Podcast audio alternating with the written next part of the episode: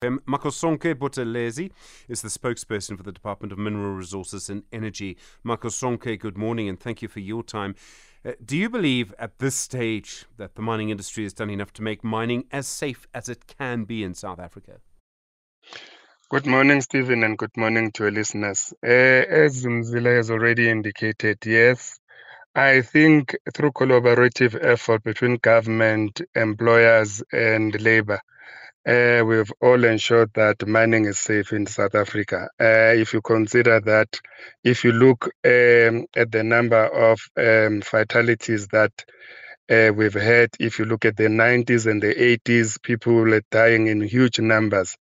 Um, now, um, although they are still dying, but they are below 50, we, our aim is to uh, have zero uh, harm in the industry.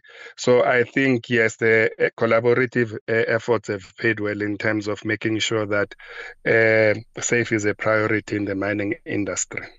Impala Platinum, now there's going to be a series of investigations. I presume Impala Platinum will do their own investigation. You conduct an investigation. Is that through the Chief Inspector of Mines? Is that a sort of independent investigation? It's not you, it's the Chief Inspector of Mines. Have I understood that correctly? Definitely, we are required to conduct a, an investigation as the MRE through the Chief Inspector of Mines.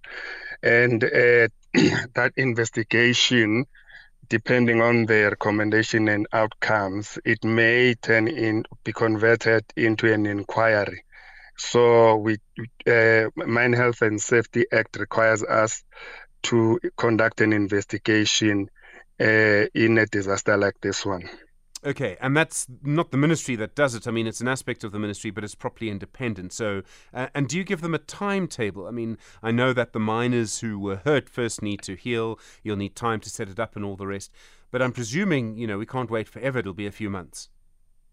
Definitely. The inspector of mine indicated yesterday that uh, could take up to three months, but lesser than that. So that is the maximum time we're looking at, uh, but it could be lesser than three months. So that's that's that's what we're looking at. Makhosonke, I, I realize that um, you're a spokesperson for the department, and I, I, don't know if you have any history in mining. I have no history in mining. We all know your minister has a history in mining. But I would imagine that equipment has to be maintained, and there'll be a register of the maintenance and things like that. And all of that would be looked at in this investigation.